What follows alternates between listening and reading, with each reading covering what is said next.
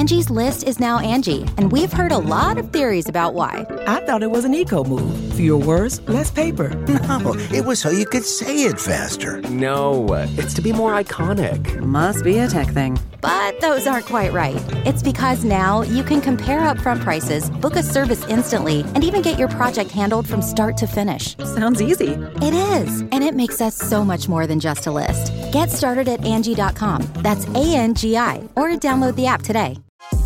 Big thanks to eBay for sponsoring this episode of Pass Gas. Passion, drive, patience. The formula for winning championships is also what keeps your ride alive. eBay Motors has everything you need to maintain your vehicle and level it up to peak performance. We're talking superchargers, turbos, exhaust kits, and more. Whether you're into speed, power, or style, eBay Motors has you covered. With over one hundred twenty-two million parts for your number one ride, you'll always find exactly what you're looking for. And with eBay Guaranteed Fit, your part is guaranteed to fit your ride every time or your money back. Because with eBay Motors, you're burning rubber, not cash. With all the parts you need for the prices you want, it's easy to make your car the M V P and bring home huge wins. Keep your ride alive at ebay motors dot com. Eligible items only. Exclusions apply.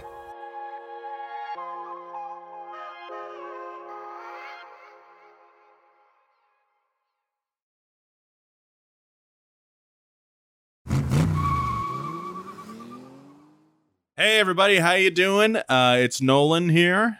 And Joe, Joe, I'm also here. And this week we're doing something a little different. If you're a longtime listener of the show, you might have noticed that this is an older episode being rerun. You are correct. And that is because we are still shooting High Low, even though uh, High Low Season two has begun airing. We have still not finished shooting it. Uh, in a few days, James and I are heading out on the uh, finale trip for Season two of High Low. Like I said, we're going to be filming, so in the meantime, we're going to run two of our favorite episodes, Smokey Yunick Parts one and two. Yeah, and and if you've been listening for a long time, you're going to notice uh, something else. I'm not on this episode because I was not born yet.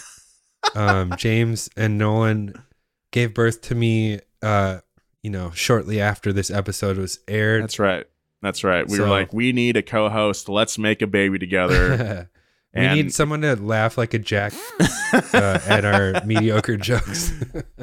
No, man, I know. I, I, I love having you on the show, Joe. Uh, but yeah, this oh, is I, before. I, don't, I didn't mean to turn this into a spotlight on me. Uh, no, no, I, it's I, good. I really love this it's episode. And I, I wish, you know, it sucks that they don't have microphones in Zion National Park. Yeah, otherwise. Because you guys are going to be off-roading there and you just d- can't find time to hang out with your old pal Joe and, you know, shoot one of these episodes. So I get it. I'm I, I'm holding down the fort back yeah. here in L A. Yeah, we'll be uh in Zion, stopping in Zion. I don't know if you're allowed to off-road there too much, uh, but then we'll be on our way to Colorado where the real trails will begin. I'm uh, dude, High Low has been insane. This has been... It's, uh, it. It seems like such, I mean, I'm, I'm, I have a little bit of FOMO because I haven't been filming with you guys, but when I look at like the amount of work that you're doing, I'm thankful that I'm, it's, uh, you know, in the comfort of my own house. It's insane, dude. It's like, this has been easily the most busy time of my life. I feel like yeah. I've just been at the, the office in the shop, like twenty-four seven. It feels like. This week, at the time of this recording, we're doing a shoot week, too. And usually that's mm-hmm. like the most stressful time of the month because I'm like, okay, are these scripts ready? Okay, we're shooting yeah. these. I got to make sure I'm like good on camera, blah, blah, blah. But like when shoot week feels like a vacation, that's when you know that the project is super hard.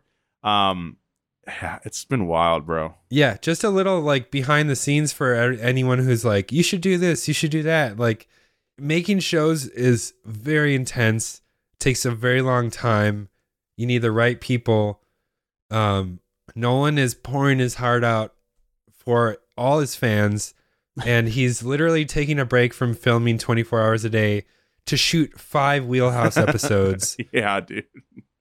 It's it's so much, man. The, but it's been... We, we need a vacation.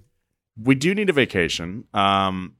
Uh, yeah, and to add on top of that, after shooting uh, the finale, I have to drive from Colorado back to Utah to Salt Lake City because uh, I'll be at Bonneville Speed Week. Um, yeah, with your pops, with my dad, uh, and our and his his cousin also has a car, so that'll be cool. Um, but man, it's gonna be just the craziest time. I don't know. I don't think that's gonna be a vacation.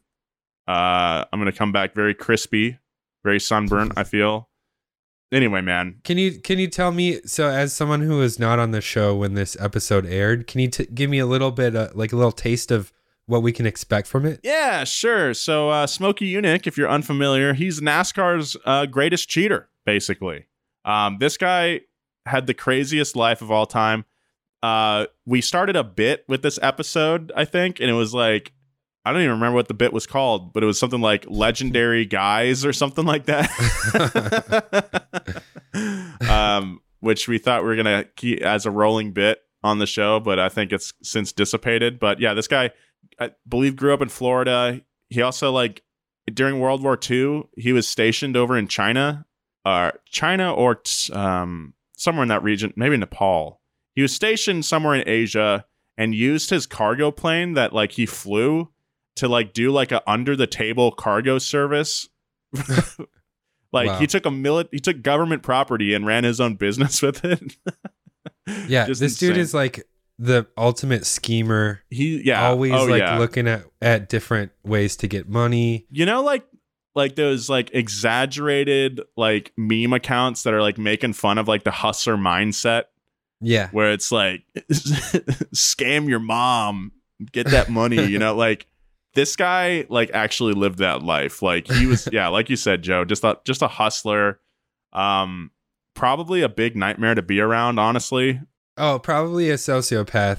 Probably one of the worst people that, I mean, I don't want to dis- besmirch his name, but, like, this guy would be, is just a hellion. But for that reason, that makes him just a legendary guy. And as we'll see in part two next week, uh, he, he uses his hustling talents to become just an amazing cheater in NASCAR and just like a, a, a wonderful uh historical figure, just icon, one of our favorite people we've ever covered on the show for sure. So that's why we wanted to do it again for you guys that might not have heard it the first time. And uh you know, this this these episodes couldn't have come at any better time, because when we come back, we're going to do another episode on cheating in racing.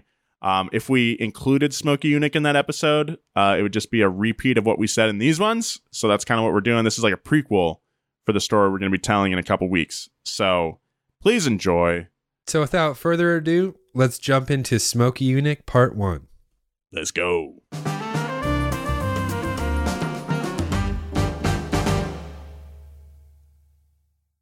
Warning, this episode of Pass Gas is not safe for work or kids. I don't recommend that you listen to this episode with your kids. It's a spooky episode today on Pass Gas. It's spooky season.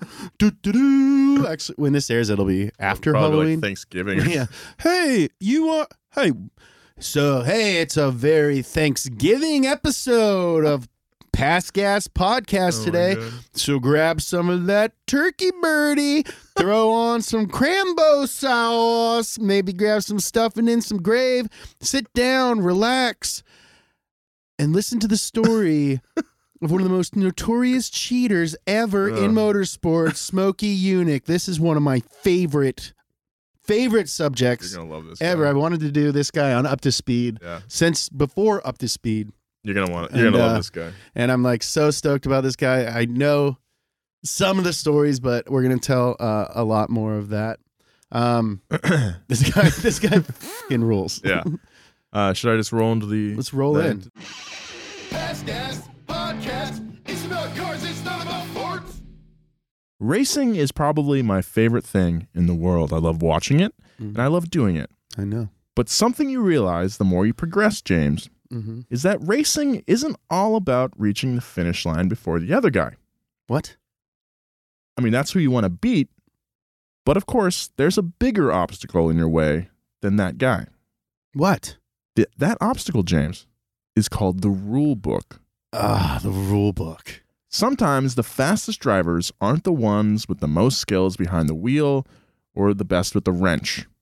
Sometimes they're the most clever and devious cheaters. Today, we're going to talk about one of the greatest cheaters of all time, Smokey Yunick. Yunick. Hi, welcome back to Pass Gas. We Hello. are Donut Media. Well, we are some people who represent Donut Media. I am James Pumphrey. And I'm Nolan Sykes. Thank you so much for listening to another wonderful episode of our show. I love doing this. Whoa, sorry. What was uh, that? I don't know. That was a noise. Uh, yeah, I love doing this podcast. Um, again, everyone, thank you so much who's uh, reached out to us and given us nice reviews. I was just reading through a few of them, and I feel so lucky to do this because it's one of my favorite things to do. Um, and we have we had recorded a couple of episodes before they came out, mm-hmm. so it's a huge relief that anybody out there likes them. Yeah. So it looks like we get is. to keep doing them for at least a few more months, and yeah. hopefully until the day we die. Totally. Like I, I just want to like keep improving the show and making it something that I that I want to listen to every time because you know I'm very self-critical. Like, I'll listen to some episodes and be like, oh, I should have said it differently. And I just want too to be... Much, too much self-criticism, I know, too. I, I mean, know, but I just want it to be I want it to be a good show. Yeah, we always want to grow. Yeah. But we so, should also be proud of ourselves. Yeah, I'm I'm, I'm You proud, should be I'm, proud of yourself. James, I'm proud of you. I'm proud of me. I'm proud of Christina back there in the corner. You probably won't hear very much, but Felipe's in here shooting video. Love this guy. Colby here in the corner, one of the masterminds behind Up to Speed. Very creative man. Can't see him or hear him, but... Anyway, I love doing this, so let's just get into it. Uh, this is going to be a two-part series on Smokey Yunick, the greatest cheater of all time. Uh, you! Yeah, so this episode, um, we're going to talk about his life leading up to racing, because it is insane. This is a two-part episode. Two-parter. Okay, so the first one we're going to cover, how he got here. Yes, yeah, how he got into racing. His life up into racing. Racing primarily is going to be in the next one. Okay. But this is worth... learning about because he I mean you don't just you don't just become the greatest cheater of all time out of nowhere. Yeah, you have to have a backstory. You have to be like, it's like the Joker, right? This is the Joker. I haven't seen the movie yet, it just came out, uh, but this episode is like the Joker, and then the next episode is like Batman. Yes. Sick. Yeah. Okay, so James, right there, Smokey broke the rules better than anybody. One time, he inflated a basketball inside his oversized fuel tank, so when the marshals inspected the fuel capacity, it looked like it was legal. Then, he deflated the ball, giving him that much more fuel. And that is one of the tamer examples. Yeah, guys, tame. Pay attention. But the thing that really made Smokey Smokey was his personality. And to really explain his personality, we have to cover his life before the race cars, including his time spent in, in both the European and Pacific front during World War Two, and how that led him to establishing one of the most famous racing shops in America. Join us as we dive deep mm-hmm. into the early life of Smokey Yunick in part one of this amazing series by Donut Media.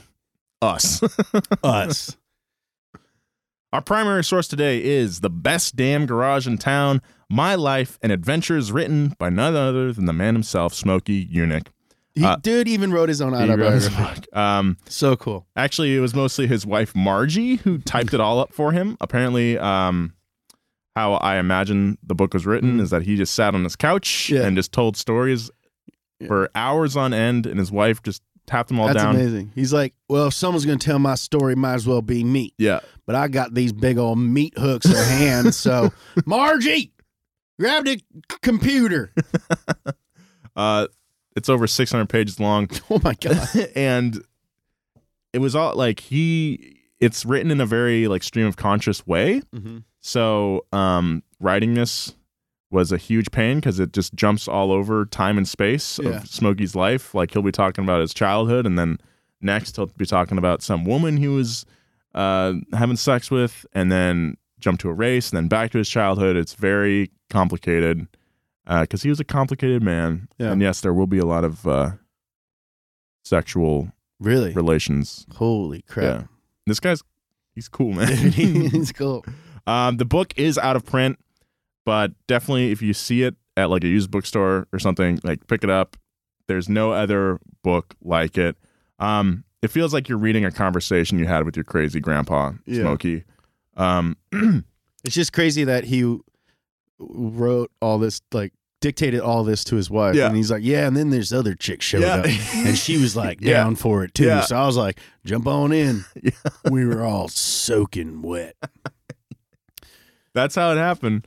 Um, Smokey is blunt and to the point. Uh, in fact, the tagline for this book was, "It's not politically correct or grammatically correct," but then again, neither was Smokey. And uh, I mean, that's just exactly how the book is. So let's start from the beginning. Henry Smokey Yunick was born in Neshaminy, Pennsylvania, on a fifteen-acre farm sometime in the nineteen twenties. His mother was a Polish immigrant, and his father was an immigrant from the Ukraine. His childhood home didn't have electricity and never received a phone line. It was heated solely by a large coal-burning stove in the basement. When it was cold outside, all the animals on the farm were brought inside around the stove to keep warm. I cannot describe the odor of baked goat and rabbit yet, but let's just say it's bad, brother. Did you ever have a rabbit growing up? No, I had friends that had them. We had a few rabbits. I don't really think they're great pets. Mm-mm, I could um, never get over the poops. The poops. They the just little, poop little, all the time. Little baby poops. Yeah. And that stuff doesn't smell good. That's for sure. Um, not a lot of poop does, which is something, you know, I've been on this. I've been, I've been around the sun a few times, mm-hmm. and I got to say, I have yet to find poop that smells good. And you can take that to the bank. You, you can quote me on that, brother. Uh, Smokey was never close with his family, watching and receiving near constant abuse between his mother and father. My mother and father apparently didn't like each other. Their normal weekend was fighting and smashing up furniture. His father was a great believer in beating the hell out of kids to keep them straight. Cool guy. Yeah, sounds cool. He did have a little sister, Irene, but they would not be close until much later in life. We lived under the European attitude of control the kids closely, work the shit out of them, and train them to take care of the elderly. What? As Smokey smoothly put it, he and his father weren't really ass buddies. Me and my dad, we ain't ass buddies. What does that mean? I don't know. What in the world could that mean? But he's saying it like it's a positive. Yeah. He's like, like, are we ass buddies? I'll be your ass buddy. I. Yeah, them, they're just a couple of ass buddies.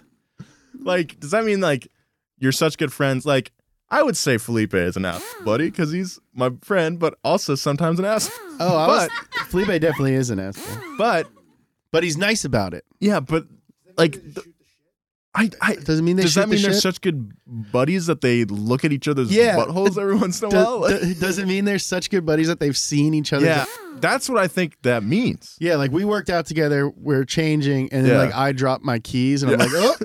And you were like, hey, on the good news, now we're asshole buddies. Looking clean. Yeah. So, I don't know. Uh, hmm. I don't know if I want to be asshole buddies with my dad. No, I definitely don't want to be asshole buddies with my dad. Uh, on their farm, the only way to plow the field was by using a hand plow attached to a horse. Unfortunately, the Yunick's farm had one of those One of those big Budweiser horses. Named Big Bill. And Big Bill was sort of a jerk. You could say he was an ass buddy. He had he two was a real ass buddy. He had two speeds, and no, it was you're... either... Knock not... your socks off fast or quicksand slow. Smokey hated every interaction he had with Big Bill, so he did the reasonable thing. He replaced Bill with a tractor. You kicked me for the last time, Bill. I told you John Deere just opened up down the road. Well, you had to push it, didn't you? You big old Budweiser horse. But tractors were an expensive luxury, especially for a family as poor as the Yunicks. So Smokey decided to build one instead. He bought a Dodge with a big engine and transmission for ten dollars and a Ford truck dually rear end for five dollars. With a hacksaw, chisel, and other hand-powered tools, Henry Smokey Yunick took his first stab at inventing and fabrication at the age of fourteen. Turns out, he was pretty good at it. His new tractor With his new tractor, he could do the same amount of work in a day that would have taken over two weeks to do with Big Bill. Whoa. So they shot Big Bill and ate him for dinner. I, I'm kidding. They didn't do that. Uh, just making sure you're paying attention there, listener. Now that he could finally make a profit with farming, Smokey decided to invest some of his money in an old Indian Bonneville cheap motorcycle, which he immediately crashed while trying to show off to some girls. Mm-hmm. And as we'll see, Smokey Yunick liked the girls. Mm-hmm. In the beginning of his junior year, Smokey's father died from a heart attack. Smokey was forced to drop out of school, take care of his family by taking his real first job at a Ford dealership. The dealership didn't pay enough, so he also worked nights at Hall's Garage, a small general repair shop. Despite getting two jobs to make ends meet, Smokey's mom, uh, she decided to take him to court. Wow, what a woman. Over a non-support uh She, uh, yes. What's a non-support claim? I have no idea, but she claimed that he had failed to provide adequate financial support after his father had died. Keep in mind, he's like sixteen. Yeah. Uh, Smokey said, screw that. He packed a bag and his dog in an army motorcycle he won at a farm auction and then took off into the night. Uh, he wanted to go to Hercules, Virginia, where they made dynamite. Did he want to make dynamite? I think so. Screw this, I'm gonna go make sticks of T N T. You! Come on, Bubba. His little hiatus from life didn't last long, though, and he would soon wind up back in Pennsylvania. Mm. Every job he found, he got fired from, as he absolutely hated having a boss. One day, he saw a Camel cigarette ad that had a famous motorcycle racer, Bob Holloway, on it. He decided, I'm going to be just like that dude, and started trying his hand at motorcycle racing. He cleaned up that busted Indian Chief that he bought a few years ago and took it straight to the racetrack. Uh, turns out he didn't do a very good job cleaning it up because it smoked like hell. And that is how he got the nickname Smokey, sick, as he was the one racing the smoking Indian. In his first race, he crashed into another racer head-on. How does that even happen? I have no idea. You're going, you're going the wrong way. I know. This isn't Mario Kart. And he ended up in the hospital. Um, he didn't have health insurance, so he decided that he was going to quit smoking and stop racing and look at some new career paths because medical bills are expensive, which I found out after I crashed my B M X bike a few months ago and broke my collarbone. I still feel like an idiot. I'm still yeah. paying that medical bill off. Smokey found himself working at a mill machining ninety millimeter anti-aircraft gun barrels. World War Two had just begun, and he wanted to participate in the war effort somehow, though he did try to get out of the jobs as he didn't want to handle the responsibility of handling such an expensive asset, but then decided to make them out of spite as someone told him that the job would be way too much for him to handle. You, I don't want to do it. Well, you probably can't do it. You say I can't do it, I'll do it. He became one of the best ninety millimeter barrel machinists in the state simply due to his want to spite someone. Yeah, I kind of relate to that. Yeah. You know? It's like someone tells you you can't do something. I'm going to do it. Yeah. my my parents should have em- employed that back when I was a kid. Like, yeah. I bet you can't clean your room, Nolan. I'd have been like, show you, Mom. Show you, Mom. I am very susceptible to reverse psychology. Yeah. I have a weak mind. We'll get back to more Pass Gas, but right now, a word from our sponsors. The Angie's List you know and trust is now Angie, and we're so much more than just a list. We still connect you with top local pros and show you ratings and reviews, but now we also let you compare upfront prices on hundreds of projects and book a service instantly. We can even handle the rest of your project from start to finish. So remember, Angie's List is now Angie, and we're here to get your job done right. Get started at Angie dot com. That's A N G I, or download the app today. Big thanks to eBay for sponsoring this episode of Pass Gas. Passion, drive, patience. The formula for winning championships is also what keeps your ride alive. eBay Motors has everything you need to maintain your vehicle and level it up to peak performance. We're talking superchargers, turbos, exhaust kits, and more. Whether you're into speed, power, or style, eBay Motors has you covered. With over one hundred twenty-two million parts for your number one ride, you'll always find exactly what you're looking for. And with eBay Guaranteed Fit, your part is guaranteed to fit your ride every time or your money back. Because with eBay Motors, you're burning rubber, not cash. With all the parts you need for the prices you want, it's easy to make your car the M V P and bring home huge wins. Keep your ride alive at ebay motors dot com. Eligible items only. Exclusions apply.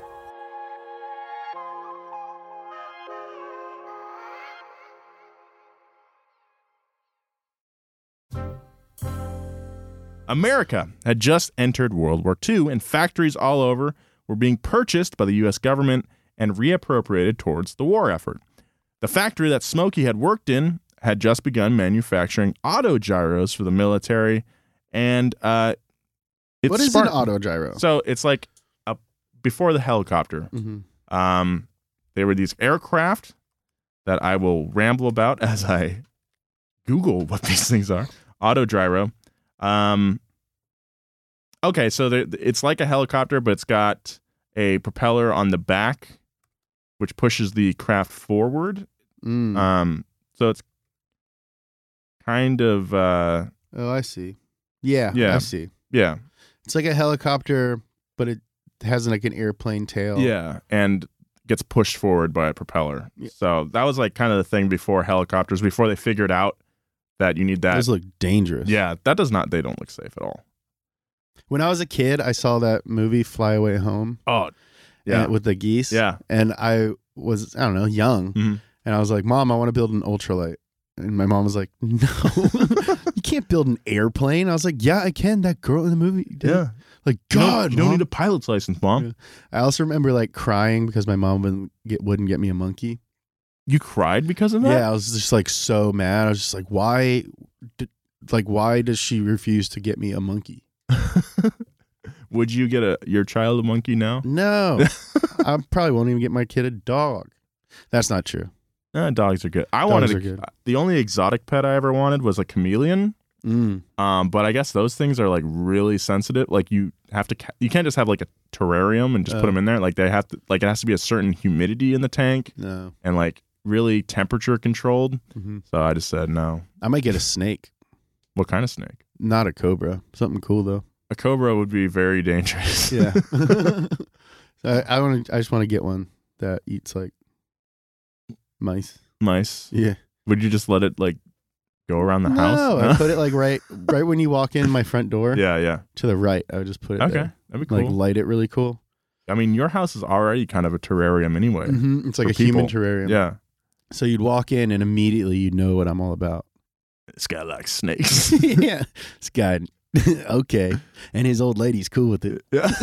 That makes her cooler. That makes her cooler. Um, These guys are cool. I I love going to your house. It's very cool. Um, uh-huh.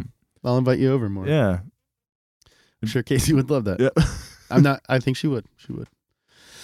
Back to Smokey. All right. So anyway, he was dr- he was making these terrible, scary, dangerous, dangerous auto, helicopters, auto gyros, um, and that sparked an uninspected interest in aviation. Turns out, boy wants to fly. Yeah. Turns out, I don't belong down here. I belong up there with them geese. With them geese. Smokey asked his boss for approval to enlist in the Air Force so that he could be a pilot, and surprisingly. His boss was like, yeah, dude, sure. You have to ask your boss to be in the military? That I don't get that. Well, he's part. Already working for the military. That's true, but like, if I wanted to join the military, I probably wouldn't ask you for, I mean, I would ask for advice, uh, but I wouldn't be like, hmm, I should ask James. I mean, I think you'd be like, I don't know, maybe he looked up to this guy. I think like maybe you would ask me in a way that's like, hey, man, I think I'm joining the military. Yeah. And I'd be like, okay. It would be a should I join the military question, mm-hmm. not a can I join the military. Right. And it doesn't sound like it's Smokey's personality to ask if he can do exactly. anything. So I, I don't know. Can but I have the time? Maybe he didn't understand. He's like, hey man, can I have some time off? Or maybe yeah, he's like, you know, I just want to. Or maybe he's like asking not for permission, but if it was possible. Like he's yeah. like, hey, can I join the military yeah. to become a pilot? Uh, his boss was like, yeah. He's yeah. like, oh, thank you, sir. um, but Smokey soon realized that there was one small problem with his plan. The dude didn't have a friggin' birth certificate because he was backwoods. Yeah. But luckily, his boss had just the right connections to Ooh. Get that patched up. Ooh. Wow. So hey, man. Already cheating. Yeah. Hey, I got a birth certificate guy if you need one. But back then, like, it was like writing your name yeah. on a piece of toilet paper. I mean, that's kind of what it is now still, right? Yeah. Like, it's, I was born. Yeah. Ah, checks out. You're here, so yeah. yeah, you were born. Smokey was sent to Philadelphia to meet with a Catholic priest. Within an hour, the priest had created an entirely new birth certificate for Smokey. His birthday went from sometime in May around nineteen twenty-three to May twenty-fifth, nineteen twenty-three. And just like that, Smokey Yunick was in. But it wasn't that easy for Smokey to just get in. Uh, just before Christmas, Smokey had an accident at the shop. A tube he was welding had been filled with acetylene by a fellow welder while he was on lunch. Wait. was sounds he like trying a, to kill him? Sounds like a sick prank, dude. uh, unfortunately for Smokey, his goggles were a little loose, and when that acetylene um, ignited, the explosion sent hot metal into his left eye, causing temporary blindness. Uh, and it turns out the Air Force doesn't have any use for a pilot who is blind in one eye. Smokey was transferred to the radio division in Sioux Falls, South Dakota, to be trained as a radio cadet. He learned how to type in Morse code at a whole eighteen words per minute. Dang. A few months into his training, he requested a recheck on his vision. The doctors determined that his vision had been slowly returning in his left eye. It was now nearly twenty twenty again, but still not good enough to be a pilot. Even today, they won't let you fly if you can't perfectly see the color yellow, the hardest of all colors to see. Anything less perfect than that was unacceptable. Yeah, so I actually, I looked into that, and like, you know, you have your, like, your cones and rods in your eye. Uh, I didn't know that. I'm not smart. Oh, well, okay. In your eye, the receptors that allow you to see are called cones and rods and stuff. And if you can't, like, a good indicator of vision is like being able to see colors correctly. Mm-hmm. So like instead of like going through a huge battery of tests to see if you're like, oh, if you have good vision, it's just like, hey, what what does this color look like to you? It's yellow. Yeah. Perfect. Yep. There you go. You're passed. I'm gonna go be a pilot. oh, uh, Jesse and I were at the NASCAR. Pilots are the coolest person they are. in the world. Uh, and Je- Jesse and I were at the NASCAR championship last year when Joey Logano won, and we were like right by the podium. And the F six or F eighteen pilots were standing next to us that did the flyover before. Wow! And they had had a couple of brews after they had been flying. I don't want to get these just want to make that clear. Let's just take out. They had a couple of brews, uh, and they were standing right next to me. And one looks over to the other, and Joey's like holding his trophy, and the pilot says to the other one, he goes, "He didn't fly an F eighteen today." And the dude was like, "Yep, yep." That's and I was like, "Yeah, dude, that's crazy." Yeah, like. even like even fighter pilots have to like jazz himself up yeah. a little bit. That's mm-hmm. pretty funny. Yeah, but he was right. I mean, yeah. Joey Logano probably went two oh three. Joey Logano can't fly shit. Yeah. No, he probably he probably can. He probably actually. does. He Most probably has a plane. Drivers have like you know pilot's license. As the war raged on and U S planes were shot down, the Air Force suddenly became desperate for pilots. Coincidentally, Smokey suddenly became desperate to never work as a radio operator again. So, out of mutual desperation, the doctor allowed him to cheat a little to pass the exam and become a plane driver. Days later, he was sent to Santa Ana, California for pre-flight school, then to Marfa, Texas for advanced flight training. There he discovered that ninety-five percent of trainees requested to be fighter pilots, so he got moved over to bombers. He quickly found that in Marfa, Texas in the nineteen forties, there was absolutely nothing to do except mess with the locals. I think that's probably still true today. Yeah. I'm gonna look no, we have a we have fans in Marfa, Texas. I'm sure it's a beautiful place. Hmm. Is it lit? I actually remember there's a freaking Prada store. Hell yeah, there is. Marfa's lit. Marfa rocks. Shout outs to Marfa, Texas. Dang. Are you looking at outlets? I'm looking. I'm just, no, it's not an outlet. It's just like a Prada store. It looks like an art installation out in the middle of nowhere. Mm-hmm. But like, I drove through. Oh, we, yeah, yeah. Yeah. That remember thing. that? Mm-hmm. Um, but I'm just looking at pictures of Marfa right now. I mean, it. I drove through Texas a few months ago, and there are some towns you just go through, and there's like, uh, not a Sonic, a Sonic, Dairy Queen, Dairy Queen. Mm-hmm. I think. There's just a Dairy Queen, a, a Sunoco gas station and like one general store, and that's like it. And you're like, what do people do out here? And that's was Marfa, Texas. They pray. Yeah. He quickly found that in Marfa, Texas in the nineteen forties, there was absolutely nothing to do except mess with the locals. One of his favorite pastimes was dropping Coke bottles from the cockpit of his bomber near tractors and horses. The bottles would whistle as they fell and sounded exactly like bombs, which would scare the hell out of people. After eighteen months of training in Marfa, Smokey was transferred to Roswell, New Mexico for B seventeen training. Then after to Dyson, Dyersburg, Dyersburg. Then after to Dyersburg, Tennessee, which is right outside of Memphis. Honestly, at this point, you all must get the picture by now. There was a lot of training involved in becoming a pilot. Fun fact, that is still true today, unsurprisingly. The total cost of training an F twenty-two pilot today is over ten point nine million dollars per pilot. So even in World War Two, it was in the government's best financial interest to ensure that their pilots had all the training they needed not to die, as losing even a single pilot was a major blow to the war effort. Dyersburg was different than anywhere else Smokey had been. They did live fire training with all their pilots, having them practice with real ammunition to perfect their aim in combat. They also specifically trained on how to fly in bombing formations. It's kind of like driving a race car at two hundred miles per hour, except race cars are inches apart and weigh fifteen hundred to thirty-five hundred pounds. But concentration is about the same. During one formation training, Smokey's appendix burst at Ooh. twenty-eight thousand feet. His co-pilot was too inexperienced and inept to land the plane himself. God damn it, why'd you give me this kindergartner? So Smokey was forced to land the plane himself while falling in and out of consciousness and only using the foot pedals. That's insane. This is all according to him. I that believe is, it, though. That is true. I mean, there's a lot of... I, but, yeah, I don't know. I believe him. I believe it. Yeah. During one test flight, he flew over Daytona Beach, the site famous at the time for having set the world's land speed record. He thought it was so beautiful, and someday he planned to live there once the war was over. Turns out, Smokey would say this about a lot of places, primarily because of the women. Because like I said before, a Smokey, he liked the ladies. Uh, throughout the Best Damn Garage in Town book, Smokey shares a lot of information about his sex life, okay?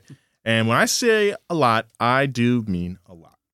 Uh, there's a part in this book, James, where he explains how big his dog's Peter was mm-hmm. and how, James, he could use it as a tool to arouse women.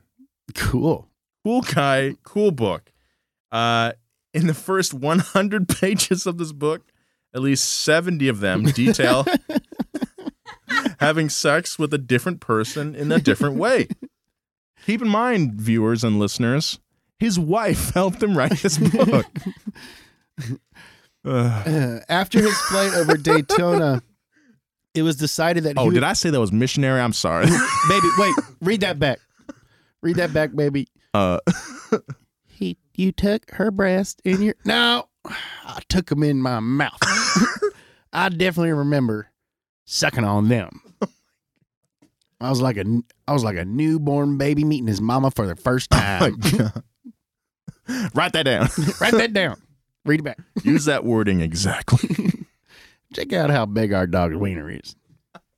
After his uh. flight over Daytona, it was decided that Smokey would be fighting on the European front, and he was transferred to Marrakesh, Morocco at some point in time. Remember, there's no dates for this guy. Yeah. You may have noticed that there are no dates in this episode, and that's because Smokey is really bad at remembering dates. Once he arrived in Except Mar- for all the times that he had sex different women. It was about four thirty p.m., September twenty-sixth, nineteen forty-nine. About. About. Don't quote me on that. Once he arrived in Marrakesh, some men from the local Foreign Legion taught him the virgin routine. Oh, love me tonight, lady. I never did it before, and tomorrow I may die. Classic. Works every time. It works every time. Like, so? A local bartender also taught him enough French for him to master saying, voulez Oh. Voulez-vous coucher de what avec quoi? Voulez-vous coucher avec toi ce soir? Which means, will you sleep with me tonight? According to Smokey, this approach is not bulletproof, believe it or not. You either get a wee or you get a snap in your snoot. If you got a slap in the snoot, he would respond with a, in that case, I guess just a blowjob is out of the question, in French. As he puts it, I did not master this routine. This guy, I don't know. Is this too much? I don't know, man. That, this is uh, not safe for children. This is an children. explicit episode. Donut After Dark. Ooh. Donut After Dark. Put the kids to bed. Grab the wife and a bowl of ice cream because it's time for Donut After Dark. Donut Diaries. Smokey's Diaries. I God, I do not want like a softcore Cinemax adaptation of Smokey Yunick's book.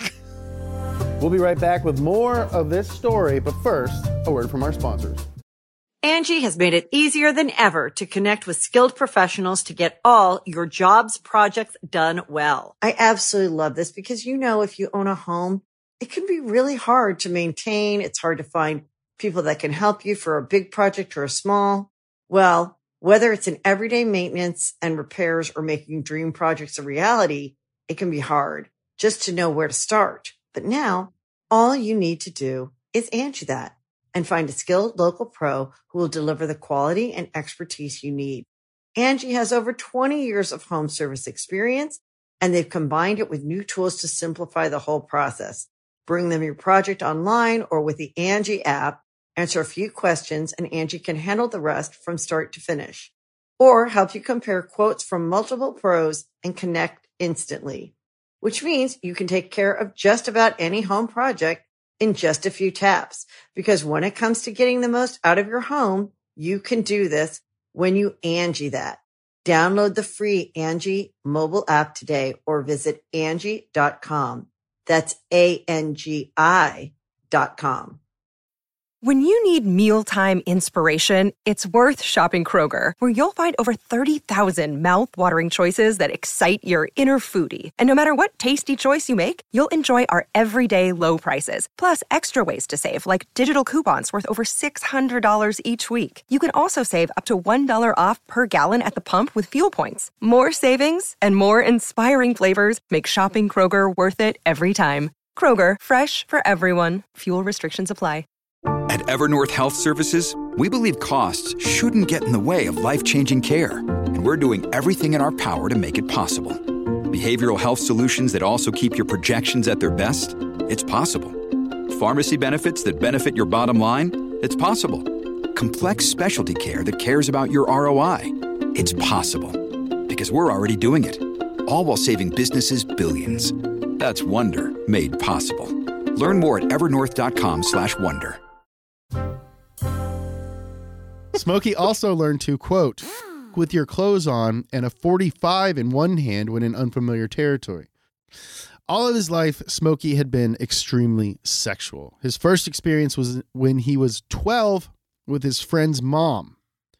As the friend was standing there, and many more like it, all the way through his early teens. Smokey, he got raped. Yeah. Both those kids got raped by that lady. That's no bueno. Yeah, that's not cool. Isn't that, oh God, like, there was, I mean, this is a bit off the beaten path for our show, but, like, there was, I think, a, a news article last week where some teacher got, some woman teacher got mm-hmm. caught for, yeah. like, having sex with a student.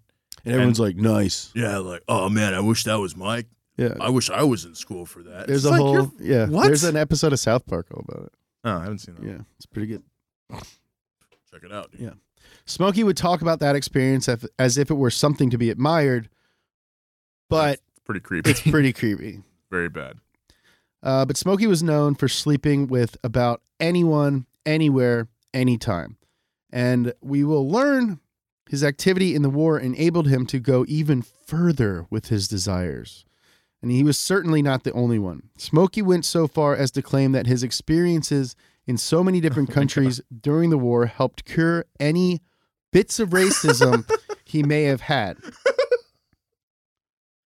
At this time, he decided to get bolder with his appearance. He had grown a beard and mustache to get what was known as the Jesus look, uh, yeah, yeah. and decided to shave off yeah. his endearingly titled yep. womb broom and beard for the ladies. He called his beard his womb broom. I don't think it was his beard. His mustache? Nope. His pubes? Oh, he decided to shave off his pubes. This is during World War Two. Yeah.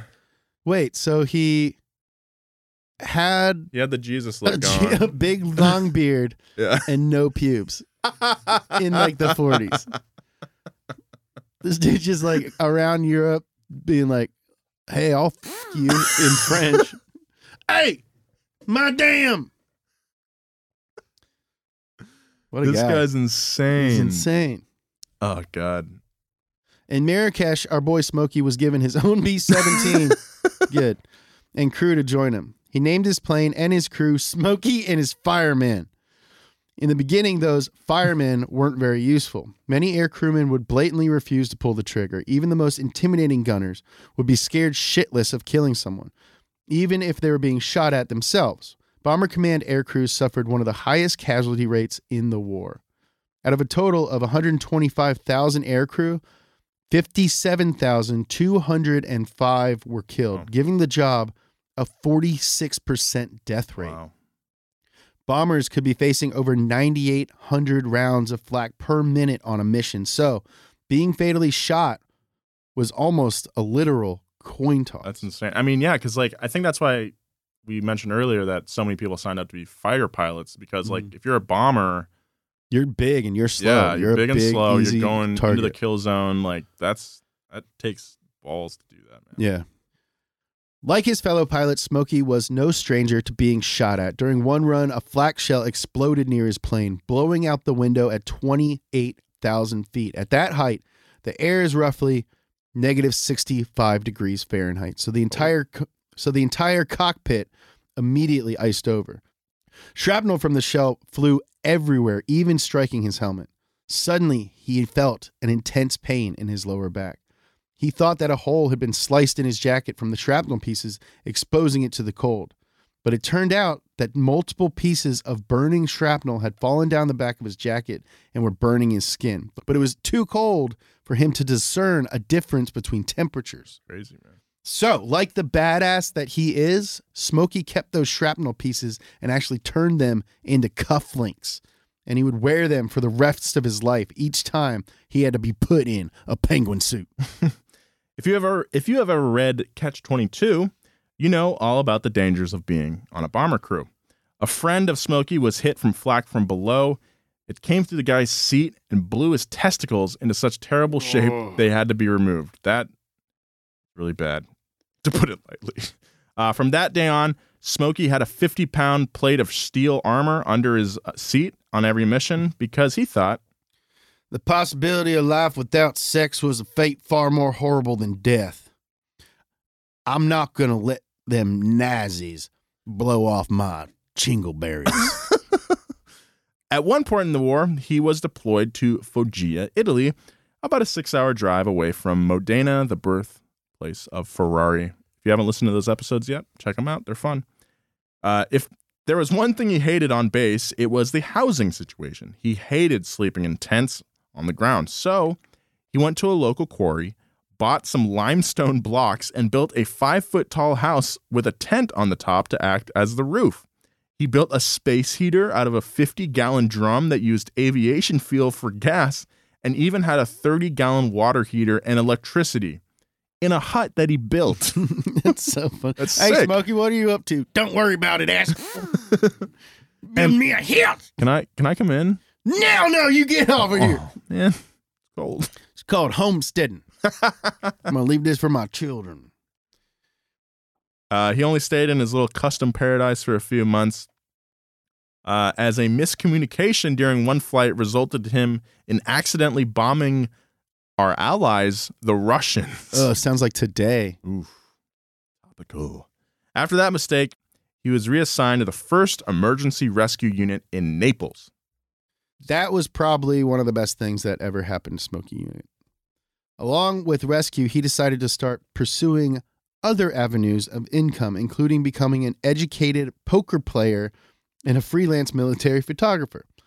His work as a photographer actually allowed him to meet Mussolini once. Wow.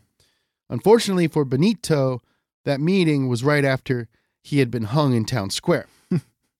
I didn't say I got to know him well, but I can tell you that his pecker was not too big. What, dude? Yep. That's what he asked us, that, like, meeting, I don't know, one of the more influential people in World dead, War Two history. Dead. Like, he came across Mussolini's dead body. Yeah, and all he had to say was that his dick wasn't big. Because he thinks that's the biggest burn. That's, yeah. He's like, ah, he's got a little pecker. He's dead. Yeah. Um, but the ten pictures uh, that he took of Mussolini became his best-selling pictures of all time. After Mussolini was killed, uh, Smokey was transferred yet again, this time to Dum Dum Airfield in Calcutta, India. Dum Dum. Dum Dum, give me gum gum. This time to Dum Dum Airfield in Calcutta, India. A majority of his work involved um, dropping Higgins boats into the ocean from his B seventeen.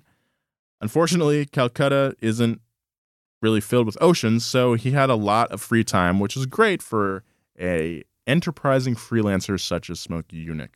As it turns out, the C N A C, or Chinese National Air Carriers in Calcutta, uh, they needed more cargo space uh, to fly stuff from Dum Dum to Liludang, China, and it was flying a route known as the Hump. It was an extraordinarily famous and very dangerous route that went over the eastern Himalayan mountains. And to Smokey's benefit, he happened to have one of the only B seventeens in India at the time, so naturally, he started a freight service. This wasn't his B seventeen. No, it's the military. It's the military's, and he's like, yeah, I'm going to use this old bird, start a freight company. Yeah, like, I mean, at that time, being deployed in India, like, I'm sure that they didn't have a lot of, com- like, communications with command. Right. Like, they're kind of pretty much free to do, I mean, they were free to do whatever they want, as we'll see right now. Yeah. The, the C N A C would burn the contents of mail bags going into China and then refill the bags with the cargo. So he would fly, he would transport the bags filled with snakes and animal skins, carved ivory objects, jade, precious gems, money, gold, and silver. So just to reiterate, the the, the mail going into China, they would burn that. Yeah. And then yeah. bring cool shit back. Did you back. get my letters? No, but I got this dope jade tiger. Uh, um Did it bother him that uh, he was?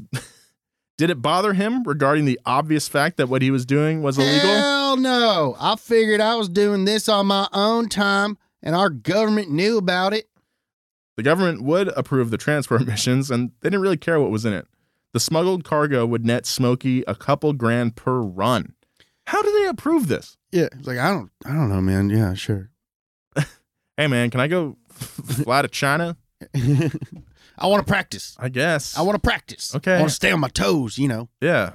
All right, just get out of my office. At this point, he figured out another way to make money. His policy was to take it a day at a time, keep alive and comfortable, figure out ways to make a buck, and try and do the above the easiest way possible. That's pretty sweet. It's like pretty cool. He would buy Japanese and American war memorabilia and sell them to tourists and visiting politicians. When it came to bomber jackets, I could buy one hundred of them for ten bucks a piece. And in the right place, one hundred to two hundred each was like falling off a log. He did this for a little while until he was once again transferred to Okinawa. Almost as soon as he stepped foot into Okinawa, the war ended. And he had served enough uh, missions to be eligible for discharge. But at this point, he planned to stay for his full twenty year service. That was until he found out what his next assignment would be. He was going to be sent to fly coal inside uh, war-torn Germany. And uh, he didn't like that idea. It's just very inefficient to fly coal around. He was not nice about this idea in his book, so he decided to pull the biggest mistake of my life, and I resigned. In nineteen forty-eight, Smokey packed his things and left the Air Force, heading for Daytona Beach. He left with one hundred thirty-five thousand dollars in a can. What? Yep. A wristwatch. Yeah, dude. Yeah, that's crazy, right? I'm going to Daytona Beach. I got a can of money. a wristwatch with a band made of the stainless steel from a crashed Japanese Zero fighter, and his leather bomber jacket. The jacket and watch he left in a gas station a year later after a race was over. Take my word for this. I truly hated the radicals who plunged us into the misery, terror, pain, death, destruction, and starvation worldwide. Whoever got my watch and jacket, you stole my only last possessions that I thought I needed. They were my secret badge of manhood. But on the other hand, maybe you did me a favor. I needed to get rid of all yesterdays and try to look at life a lot longer than a day at a time. Sure enough, I didn't really need him. A very, like, external view of his life, right, for a guy like him. It's very know? well put, too. Very, like, this guy's a scoundrel, yeah. but also, like, a monk. It's yeah, crazy. He's like a poet. So cool.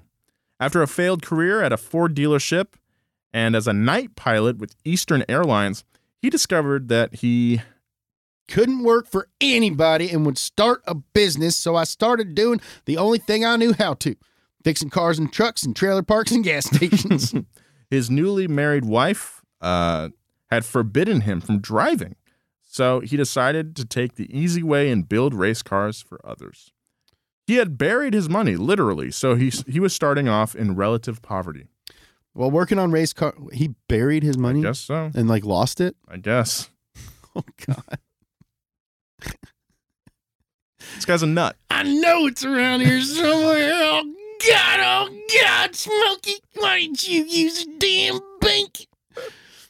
Meanwhile, some other dude finds one hundred forty-three thousand dollars in... You know how often I, like, fantasize about finding just a big... Not even, like, a big bag of money. I like, would not keep it. No? Haven't you ever seen a movie? Yeah, I saw Millions. If, yeah, if you find money, don't keep it. Just leave it where it is. Mm, what about like a hundred bucks? Like, have you seen No Country for Old Men? Yeah. Yeah. Yeah. Man. Okay, that's a good one. Do that's... not take the money. Cautionary leave tale. The money, man. While working on race cars in Daytona, he met Bill France, the founder of NASCAR. Uh, through Bill France, Smokey met one Harry Neal, a man who allowed Smokey to rent out half of Neal's blacksmith shop to use as a garage in exchange for some occasional labor. After working in Neal's shop for about six months, he had saved up about four hundred bucks and was ready to find a place of his own. Dang. I wish we could find a place of our own for four hundred bucks here in L A. Um, a shop that would be known as Smokey's. Soon enough, after some smooth negotiation, he had a small tin garage on a riverfront lot that Smokey could call his own. That's nice. On a r- riverfront lot, just tinkering. That's sweet. Yeah. That's the dream, that's man. That's a good life. Just like right in front of the water, building race cars.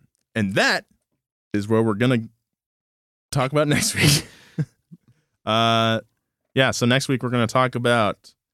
we. This guy has a really... interesting early life for sure, uh but remember, the reason we're covering him on this automotive podcast is because he is one of the most successful and notorious and creative and deceiving and conniving cheaters mm-hmm. in all of automotive history. Mm-hmm. The things that this dude has done are flabbergasting.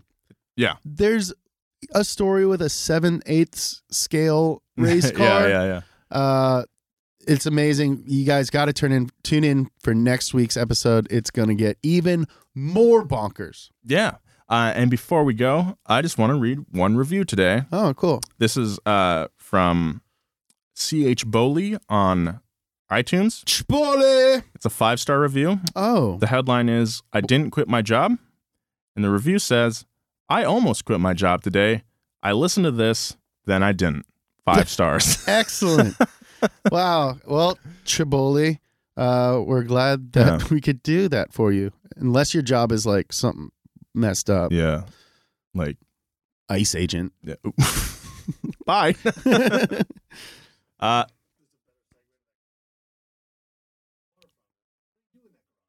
yeah. Yeah. Okay. Mm-hmm. Okay. Uh, that sounds like a really nice, tranquil situation. Just like, I've made it. I'm on a waterfront property and a garage. Mm-hmm. This is my dream. Time to do everything by the book, right? Right. And that's what we'll pick up next week on Pass Gas. Now I'm just going to do everything by the book. Yeah. I'm not going to ch- cheat anymore. Nope. I'm not going to change anything up anymore.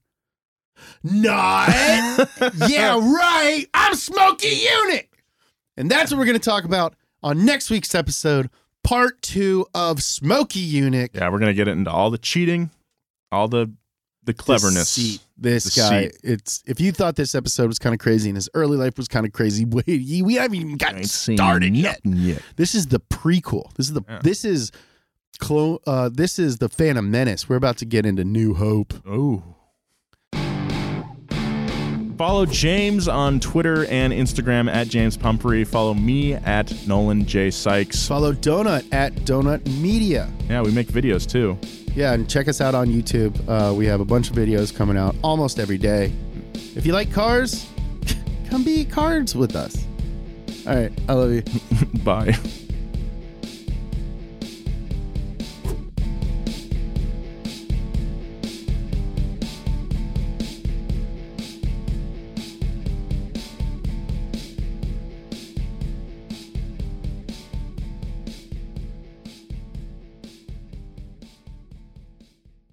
Angie has made it easier than ever to connect with skilled professionals to get all your jobs projects done well. I absolutely love this because, you know, if you own a home, it can be really hard to maintain. It's hard to find people that can help you for a big project or a small. Well, whether it's in everyday maintenance and repairs or making dream projects a reality, it can be hard just to know where to start. But now all you need to do is Angie that, and find a skilled local pro who will deliver the quality and expertise you need. Angie has over twenty years of home service experience, and they've combined it with new tools to simplify the whole process. Bring them your project online or with the Angie app, answer a few questions, and Angie can handle the rest from start to finish, or help you compare quotes from multiple pros and connect instantly, which means you can take care of just about any home project in just a few taps. Because when it comes to getting the most out of your home, you can do this when you Angie that. Download the free Angie mobile app today or visit Angie dot com. That's A N G I dot com. The Angie's List you know and trust is now Angie, and we're so much more than just a list. We still connect you with top local pros and show you ratings and reviews, but now we also let you compare upfront prices on hundreds of projects and book a service instantly. We can even handle the rest of your project from start to finish. So remember, Angie's List is now Angie, and we're here to get your job done right. Get started at Angie dot com. That's A N G I, or download the app today.